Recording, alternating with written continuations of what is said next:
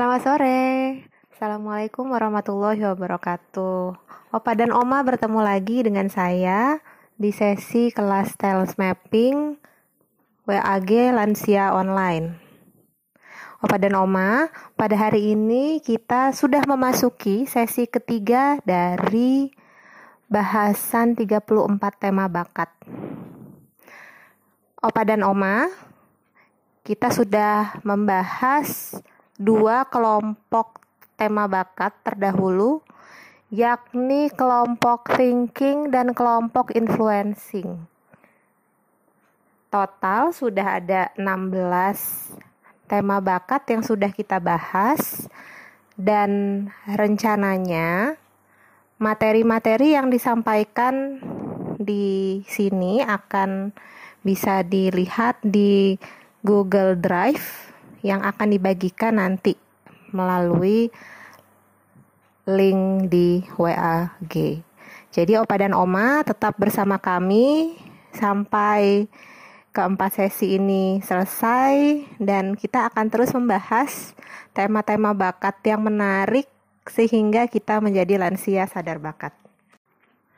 Pada sesi sebelumnya terdapat pertanyaan bahwa ada seseorang yang senantiasa tidak segan bertanya kepada atasannya apabila ada hal yang tidak sesuai dengan pendapatnya atau dengan kebenaran. Nah, pertanyaannya adalah bakat apakah itu?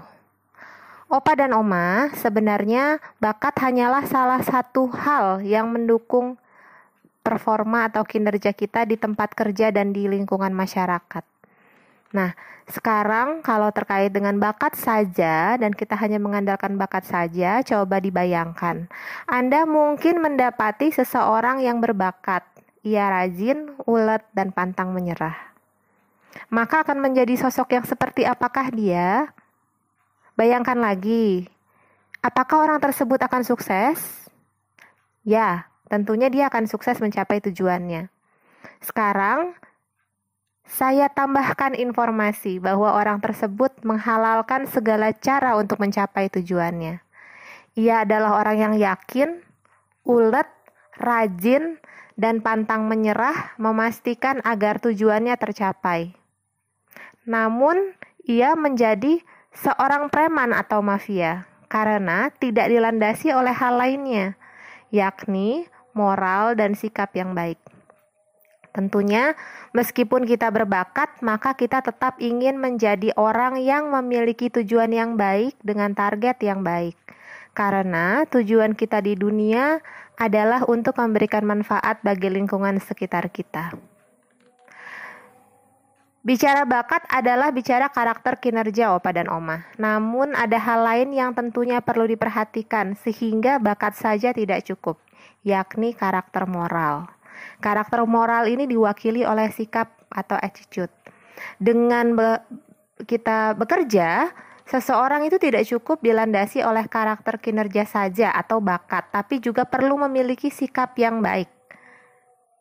Bakat command, yaitu memimpin orang, tanpa sikap yang baik akan menjadi seorang pemimpin yang menyebalkan. Jadi command ini perlu dilandasi oleh sikap yang baik, sehingga dia akan menjadi pemimpin yang diteladani oleh bawahannya.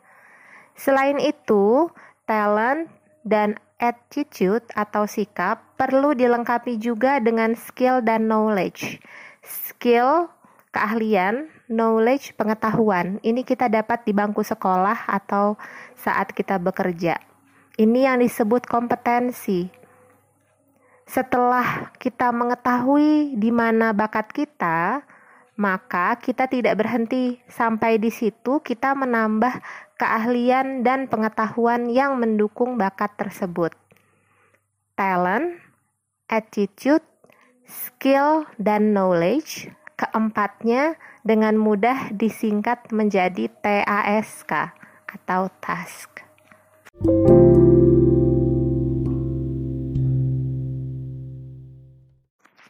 Pekan ini kita akan membahas 9 tema bakat yang ada di dalam kelompok tema bakat relating. Relating ini adalah kelompok tema bakat yang mendukung cara seseorang dalam menjalin hubungan dengan orang lain.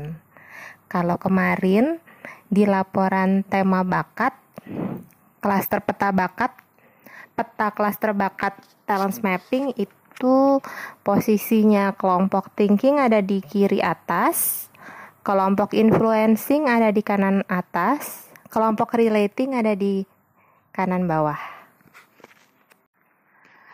Opa Oma, bakat yang pertama adalah bakat positivity. Orang-orang positivity ini dia menularkan semangat positif kepada orang lain. Dia adalah orang yang optimis, membuat orang lain bersemangat atas apa yang dia lakukan. Ia orang yang ramah, suka memuji, mudah tersenyum, dan mencari sisi positif dari segala situasi.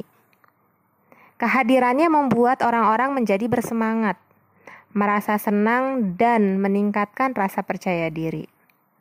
Biasanya orang-orang dengan bakat ini, mereka mengambil peran sebagai pengajar, guru, entertainer, orang-orang di dunia hiburan, menjadi motivator, menjadi sales, atau menjadi pengusaha. Saat Anda bertemu dengan orang seperti ini, maka akan terlihat bahwa dia menebarkan semangat positif kepada orang-orang di sekitarnya. Selanjutnya, Opa dan Oma adalah bakat developer. Orang dengan bakat developer senang mengenali dan menggali potensi yang ada pada diri orang lain. Dia senang bila orang yang dibimbingnya ini maju, lebih maju dari dirinya. Dia senang melihat potensi yang ada pada diri orang lain.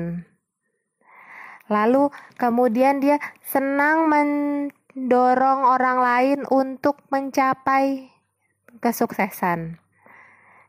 Jadi kalau bertemu dengan seseorang yang kira-kira dia menemukan potensinya, maka dia akan mencoba mencari jalan bagaimana ya agar orang ini bisa sukses. Orang-orang dengan bakat ini juga sangat cocok kalau menjadi guru, menjadi manajer, menjadi pelatih, menjadi pembimbing, atau petugas sosial.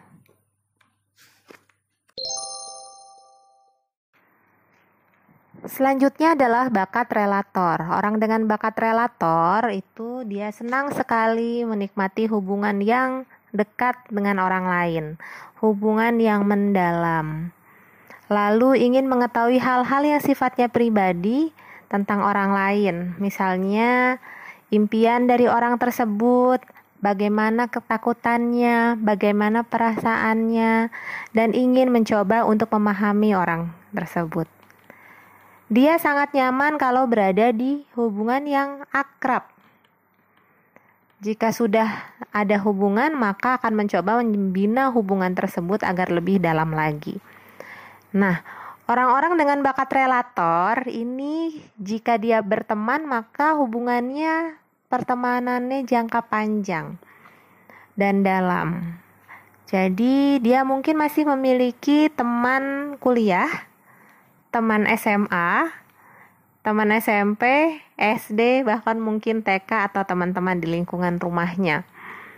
Nah, orang-orang dengan bakat ini bisa menjadi account sales ini kalau dia menjalin hubungan berdasarkan kepercayaan kepada pelanggannya. Opa Oma, berikutnya adalah bakat includer. Orang-orang dengan bakat includer ini senang untuk menjadi bagian dari kelompok. Ia berusaha agar orang lain menjadi bagian dari kelompoknya, memiliki perasaan memiliki terhadap kelompoknya. Lalu ia berusaha untuk memperbesar kelompoknya. Ia melihat bahwa semua orang di dalam kelompok sama-sama penting dan tidak ada orang yang boleh diabaikan. Nah, orang-orang ini biasanya menjadi motivator dalam kelompok, menjadi pemimpin kelompok, mewakili suara kaum minoritas, menjadi mentor. Nah, orang includer ini biasanya dia akan senang menjadi bagian dari kelompok dan menarik orang untuk masuk ke dalam kelompoknya.